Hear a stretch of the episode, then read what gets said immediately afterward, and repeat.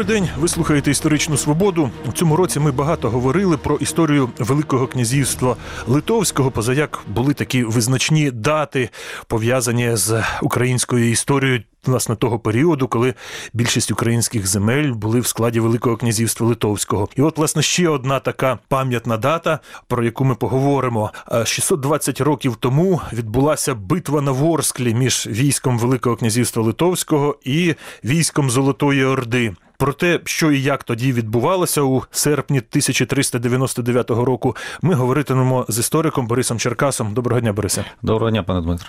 Що робив великий князь Вітовт? Е, Як він опинився? Давайте охарактеризуємо ситуацію, за якою великий князь Вітовт на чолі такого доволі строкатого війська, е, де були, крім власне литовців, було багато руських князів і руських військ, де були його союзники татари, де були німці, лицарі Тевтонського ордену, таке е, інтернаціональне доволі військо за складом, яке билося з військом Золотої Орди. Через що вони зустрілися, от власне на Ворсклі? Ну, е, перше, саме головна провокативність цього сюжету в тому, що, хоча дійсно в популярній літературі в традиції, в традиції е, прийнято називати, що битва це битва між Великим князівством Литовським і Золотою Ордою, але фактично, з точки зору юридичної, якщо так скажемо, то це битва між. Великим князівством Литовським і частиною Золотої Орди на чолі з е, легітимним реальним законним ханом Тохтамишем проти золотоординських заколотників, заколотників проти цього хана. Тобто, фактично можна казати так, що це Велике князівство Литовське Золота Орда билися е, заколотниками в Золотій Орді. Це, по-перше, дуже цікавий момент. Бо Тахтамиш треба, я нагадаю слухачам, щоб вони зрозуміли, Тахтамиш це фактично в історії Золотої Орди останній абсолютно 100% легітимний хан. Після нього багато потім, ще 100 років вона проіснувала, були хани, але вже там були питання легітимності. Їх одна частина визнавала держава, інша не визнавала. Тахтамиш це 100% повноцінний, саме великий хан. Є, ну, великий так, титулатура. Хан Золотої Орди. І отже, е, Вітовт, я так розумію, хотів підтримати його законні претензії на Так, володарювання в Сараї. Е, Ви знаєте, все знаєте, як кажуть, е, ніби у нас е, Євразія велика, але ці процеси так чи інакше, якщо вони десь почались в одному кінці, вони рано чи пізно прийдуть до іншого кінця. Нагадаємо, як Тахтамиш став ханом? Він став ханом за допомогою, він прийшов в Середню Азію за допомогою Тамерлана або Тимура. Потім він правив, став ханом, він правив, переміг там своїх конкурентів. е, Москву спалив, між іншим. Ну, Є спалив, такий епізод да, в його діяльності. Спалив, але треба все ж згадати, де в цей час був е, той їхній. Е, Дмитрій Донський, бо чомусь вважають, що він кудись встиг збирати якесь військо. Насправді, там, як каже літопис, іде цар. Ну, хана називали літопис царями. Йде законний цар, і всі йому присягають, всі його зустрічали. І Москву він спалив тільки тому, що там стояли іноземні гарнізони з литовців, які і було повстання е, звичайного населення, які вбили родича цього хана. От і все. Так що, але ж спаливши Москву, він насправді потім дав великий ярлик. Цікаво, да? спочатку спалює стольне місто, і тут же місцевому князю здає великий ярлик пожиттєвий. До цього вони їздили щорічно в Орду, і кожен раз вибивали цей ярлик. А Тахтамиш зробив реформу, з якої починається оця велика московська держава повноцінна. яку Тобто ми він. Дмитру Донському Так, по і таким чином, поки Тахтамиш або нащадки при владі, Москва завжди за них трималась. Тому на московських деньгах були ім'я Тахтамиша до кінця 15 століття. Але це ми трошки зайшли в бік. Тобто він е, правив там багато що провів реформи. Як тільки він уже став повноцінно, вже взяв державу ситуацію в державі під контроль, відновив військову міць, економіка з економікою зробив реформи, тощо він забув те, що йому допомагав колись Тамерлан, і навпаки почав проти нього воювати за середньоазійські там землі, Маркант і за ну, фактично боротьба йшла за торгові шляхи, і за Закавказі, е, регіон сучасного Азербайджану. Ця війна була довга, е, коливалася в один або інший бік, і врешті-решт е, на річці Терек в 1395 році відбулася остаточно рішуча зустріч, в ході якої Тахтамиш був розгромлений. Але Тамерлан вирішив не просто його розгромити, він вирішив розгромити всю цю державу. Він вірвався в Золоту Орду, пройшов по неї таким смерчем, нищучи все і вся, спалюючи міста, які не мали скрізь фортечних стін. І е, потім він, коли пішов, то в 96 кінець 95-го, 96 рік в Орді виникає куча конкурентів, бачать, що Тахтамиш програв, він слабкий. Їх було багато. Вони починають проти нього виступати. Тахтамиш починає з ними битися, то з одним, то з іншим. І от коли він був в Криму, облягав Кафу. Сучасне місто Феодосія. Один із таких е, конкурентів на ім'я Тимур Кутлук. Який був ханом, форма... проголосив себе ханом, за ним стояв потужний такий князь Адигей. Вони підкочували, підійшли, скажімо, зі степу до Криму. Тахтамиш вийшов на зустріч, відбулась битва. Тахтамиш програв. І що робить тут Тахтамиш? Якщо до влади він прийшов за допомогою одного, то тут треба кудись було тікати. Поряд було Велике князівство Литовське, він перейшов в Дніпро, підступив під Київ і сказав е, правителю цієї держави: е, Я шукаю тебе допомоги. А в цей момент якраз правителям держави Велике князівство Литовського і безпосередньо цього Київського князівства, нашого, яке було удільним в складі цієї держави, був Вітовт. Великий князь Литовський Вітовт. Так. І от Вітовт вирішив допомогти і пішов відновлювати його права на престол Золотої Орди. Е, знаєте, часто порівнюють цю битву, що це така, знаєте, українська Куликовська битва. Тобто Куликовська битва вчили в школі, що це такий перший звитяжний проти ярма монголо-татарського виступ. Е, а тут навпаки, так би намагався Вітовт е, це ярмо якби упорядкувати, щоб ярмом, е, щоб це ярмо, ну використовуючи ту термінологію, щоб воно було правильним, законним, легітимним. А взагалі місце цієї битви в українській історії яке? Ну, ну... Як її позиціонувати? От е, росіяни позиціонують Куликовську битву, яка приблизно в той самий період була, як визначну подію. Ага. А в українській історії це Е, визначна дякую. подія, не визначна е, подія. Вона ну, з нашої сто- для нашої історії вона визначна, але бачите, яка ситуація. У нас, якщо росіяни свою Куліковську битву гіперболізують і трошки міняють акценти, а, то вона взагалі битва на Ворслі довгий час, так як ми все ж через призму саме російської науки, бо ми були, як відомо, Україна була в складі Російської імперії, потім Радянського Союзу, навпаки, дещо принижували, переводили в другорядність і фактично забували. Зараз іде фактично ренесанс нашої історичної науки. Ми багато багато вже є. Ми маємо потужних істориків, які досліджують, і багато цікавих сюжетів. Якщо їх порівняти, до речі, то треба зрозуміти, що таке Куліковська битва. Це битва в середині Золотої Орди. Хто такий був Дмитро? Донський, це фактично князь або емір цієї держави. Ведь згадаємо, в літопис чітко зазначає слова його попередника ще за часи Узбека. Ми є Залєзька Орда. Узбек це хан Узбек. Е, Да, це був ще е, на Так. початку, всередині 14 століття. І це дуже дуже дуже важливий момент. А битва на Ворсклі це битва, коли сусідня держава іде в степ. Литовці до цього е, спільно з українцями билися з татарами. Синя вода, битва на Дністрі. Але то були, розумієте, то були такі виходи в степ, але на короткі, де вони не відривалися від своїх оперативних баз, від осілих регіонів, від Київщини, Волині, Поділля. А тут навпаки, вони відкрито, або якщо йдуть уже в степ якісь далекі, але це такі вздовж Дніпра по Дніпру на човнах. Можна підійти до Очакова, майбутнього та іншого. А тут вони беруть і пішим ходом, ну, кінота, піхота, вазами, табором ідуть банально в глибокий степ. І напрямок, судячи з усього, був на сучасний Ізюм.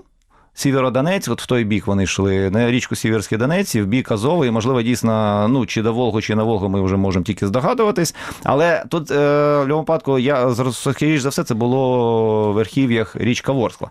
І тут дуже важливий момент. Давайте, якщо можна, паралель таку сучасність. Уявіть собі, що поряд з вами величезна імперія. Ну, умовно, називаємо її Росія. Та, ну, Всі це- знають, велика от держава, Так. все довгий час ви з нею воюєте. І тут правитель цієї імперії, диктатор, прибігає до вас і каже: допоможіть мені повернути престол. Одна справа з ній воювати відкрито. Ну хто зможе воювати з таким монстром? А іншого боку, виявляється, Одного що з претендентів підтримати. Так. з іншого боку, і таким чином Вітав, звісно, погодився, тому що це, це шанс, такого шанса до нього ще ніколи не було. І зрозуміло, що Шанс це... щодо чого? Шанс до цього, Що щоб е, перетворити сусідню імперію Золоту Орду на свого союзника і е, е, союзника, і в якійсь мірі е, політичного клієнта, щоб Тахтамиш був йому винний. За це він хотів отримати якісь дивіденди. Літопис повідомляє, що він ну зрозуміло, то такі дещо перебільшені бажання Вітавта, але тим не менш насправді йшла боротьба за комунікації. Але саме головне, саме головне, ми маємо цікавий документ, ну точніше його копії пізніше. Треба зрозуміти, Тахтамиш перед походом, чому Вітав пішов, чому його підтримав? Тахтамиш офіційно видав документ як ярлик, яким відмовився від більшості українських земель на користь Великого князівства Литовського. Таким чином, у нас є дата приходу монголів. Перша битва, згадаємо, на Калці, 23 рік, 1223, коли почалося їх, коли вони прийшли. І завдяки цьому ярлику Тахтамиша, який був виданий, скоріш за все, приблизно 98-99 роки, е, ми маємо е, факт, коли великий їхній хан відрікається від цих земель і віддає їх під інший. Під іншу державу. І тому це дуже важливо, треба зрозуміти, це дуже важливий момент. Таким чином отримався цей ярлик, Вітав юридично отримав все. Тобто Золота Орда відмовилась від Києва, Волині, Чернігівщини, від цього від всіх всіх укріподілів, всіх цих українських земель. Але ж Литва вже до того їх завоювала. Вона та їх е, завоювала, приєднала, там правили представники цієї династії Гідеміновичів, але та проблема в тому, що Золота Орда від них не відмовлялася. І в будь-який момент ця потужна держава могла. Е, треба зрозуміти, ну хорошо, так ми ж воював довго з Тамірланом. і свої права наново. А так? вона могла повернути так свій дамоклев меч і проти цих земель. І, а тепер уявимо, яка сила була ця держава. Буквально бігла по пунктам. Розгром Тамірлана, багато вояків гине. Потім всередині міжособна війна, багато вояків гине. Е, на битва відбувається, коли приходять війська християнських країн на чолі з Великим князівством Литовським. Частина татар там на чолі з Тахтамишем. Тимир- е, з Тимур Котлуком теж приводять татар проти них. І ще багато, зрозуміло, ординців не приймають участь, а просто е, чекають, хто ж з них переможе. І, і все одно цього вистачило заколотникам, навіть не законним ханом, заколотникам розгромити таку потужну силу. Ти виявляєте, який був ресурс в цій степовій імперії? Безперечно, величезний ресурс. А, хоча, здається, цей ресурс Тамерлан все-таки в підсумку знищив. Чи ще і там підірвав Ірлани, настільки да, а потім вони вже там. самі між собою почали, а це вже продовження було. Деякі литовські історики, е, ціла низка прізвищ можна сказати, що вони вважають, що це якби такий е, битва на Ворсклі, це е, найвищий злет імперських планів Вітовта, що він таким чином брав під контроль Золоту Орду, а, а через відтак він брав під контроль і всю е, територію е, Моско, Моск- Москви і всі прилеглі землі. Тобто він над усією Руссю, тією північною залізькою, теж брав контроль, і що це е, таким чином він йшов до побудови такої величезної імперії, де б Литва контролювала всі землі мало не до Уралу. Ну, наскільки такі претензії можна вважати обґрунтованими? Вважаю, що, гігантські. е, Я вважаю, що це перебільшення. Е, ну, у нас нема щоденника Вітов, то що він особисто думав, да, а то, що літописи пишуть, вони можуть писати якісь публічні, можливо, були просто публічні речі Вітовта або інших князів. Але ну, ну ви розумієте, на той момент, коли відбулась битва, Вітов тільки-тільки нещодавно взяв під контроль все Велике князівство Литовське. Тільки нещодавно помер його конкурент Киргайло, і- але ще є Ягайло, який теж себе вважає король Польщі, який продовжує себе вважати великим князем Литовським.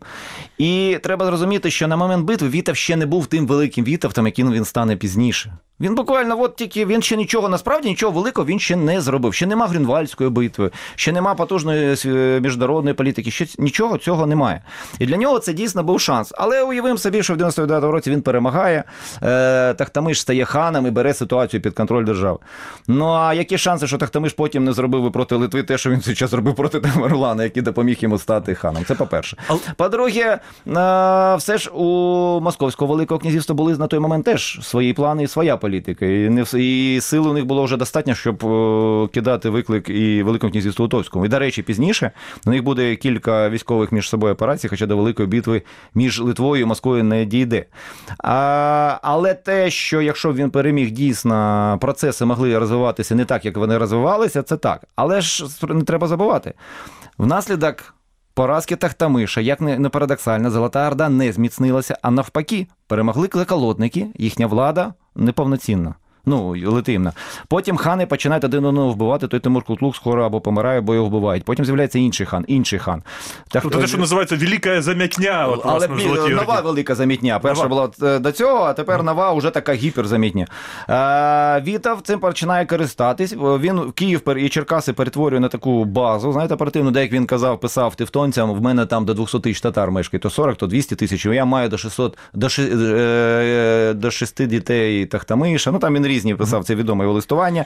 І він починає майже такий ресурс ханів, тільки нащадків Тахтамиша, плюс ще інших. Він починає їх поступово. Він так то одного пошле, той захопить якусь територію, повернеться, іншого. Саме відомий був Джелаладін, якого він кілька разів посилав. Спочатку той доходив до Криму і назад, до Крима, назад, до Криму. Оп, наступне після Грюнвальдської битви він уже дійшов, допоміг перемогти тевтонців. Потім вже е, Джеладін став ханом вже і на Волзі, вже великим, ніби ханом. Його вбивають, він тоді іншого посилає хана. І таким чином Орда, поки ж Вітов був живий, ну не весь період, десь до кінця, до середини 20-х років. Е, Орда фактично була в безпередніх війнах внутрішніх, які Вітов в якійсь мірі продукував. А потім, врешті-решт, Вітов що зробив? Він зробив дуже хитрий такий потужний крок. Він, врешті-решт, посадив двох ханів: одного в Криму. Ім'я дискусійне, хто це був. Локально називали його Салхатський хан, або ну, справді Салхатський цар в джерелах. А і головного Олух Мухаммеда, який правив в Сараї. Але цей Олух Мухаммед змушений був щозимку прикочовувати до Дніпра на зимові качелі. Тобто можна сказати, І що отримати від Вітовта Вітовт якісь- став батьком е, кримської державності, такої, так. кримської Е, татарської державності. скажімо так, ну буквально батько, воно, мабуть, десь е, може занадто прямо. Скажімо так, був один із факторів, який призвів до її важливих факторів, який призвів до її утворення. Е, А Щодо Олух Мохамед, до речі, пізніше станеш утворювачем Казанського ханства, так що в якійсь мірі вітав ти тут. і Казанське ханство. Е, Щодо локалізації битва на Ворсклі, чи історики встановили, де вона власне відбувалася, ця подія? Якщо брати, коли вона відбулася, початок серпня, і як рухалось військо Вітовта, що вони перепра- переправили з більшої частини війська в районі Сули, йшли вазами, ну, пішим, можемо так, а не, не річками, як до цього, ні човнами, а саме на вазах і конях, то все вказано на те, що вони йшли дійсно в район Дона. І, а, такі, а насправді шляхів степу не так багато. І все вказує, що вони йшли десь е, через е, територію сучасної Полтави, десь там. Полтавській Е, області. в районі тої місцевості. Проблема в іншому. Точно ж в джерела ж точно не подають локалізацію, вони кажуть Ворсла. Оцей фактор, що я назвав, вказує, що воно десь на вершині. Раз археологи знайшли вже чимало місць, є топоніми з Вітов там пов'язані, е, знаходять чимало місць, де були видно сліди якихось боїв. Але треба зрозуміти, після цієї битви потім ця Ворсла перетворюється на прикордонну річку. Весь час війська Вітовта там е, діють, і ці назви могли виникнути і пізніше. І ці всі залишки знаходять, а знаходять майже по всій Ворсклі. Вони можуть вказувати не обов'язково на цю битву, можуть там же пізніше ще відбувалися інші битви. Тому питання точної локалізації залишається дискусійним. Тобто я так розумію, що це був кордон, але це був не мирний, це такий бойовий Так, кордон, так, де весь час хтось фронтір. Та, фронтір. Або як в Київській Русі казали Україна. Пам'ятаєте, це такий бойовий кордон, фронтір, на якому відбуваються е, подвиги. Лицарська вдача. Ну, а все-таки, яке ймовірність того, що вдасться більш-менш локалізувати? От росіяни доклали величезних зусиль, аби локалізувати місце, знайти хоч щось, Я вважаю, щоб що локалізувати головним, це. головним доказом місце Куліковської битви. Головним доказом, який би міг вказувати, що це дійсно саме битва не взагалі прикордонних загонів, а саме битва на Ворслі, якщо знайдуть кам'яні ядра або кулі. Бо битви використовувались е, гармати і ручниці. Ну, от ті примірно, ну, звісно, це кінець 4 століття. Звісно, що вони потрапили в полон до татар і ну, ординських оцих е, Тимур Кутлуга та Едегея. І не думаю, що вони їх десь там загубили, чи втратили, скоріш за все, їх забрали переможці. Але хто його знає, можливо, щось і загубили. Тобто, грубо кажучи, якщо на Ворслі знайдуть або ці кам'яні ядра, які ми стріляли тоді. Можливо, або взагалі ручницю, або оцю примітивну ці гармати перші, тюфяки, чи як вони там були називались, то ще з більшою долею вірогідності ми можемо вважати, що це місто є е, місцем битв.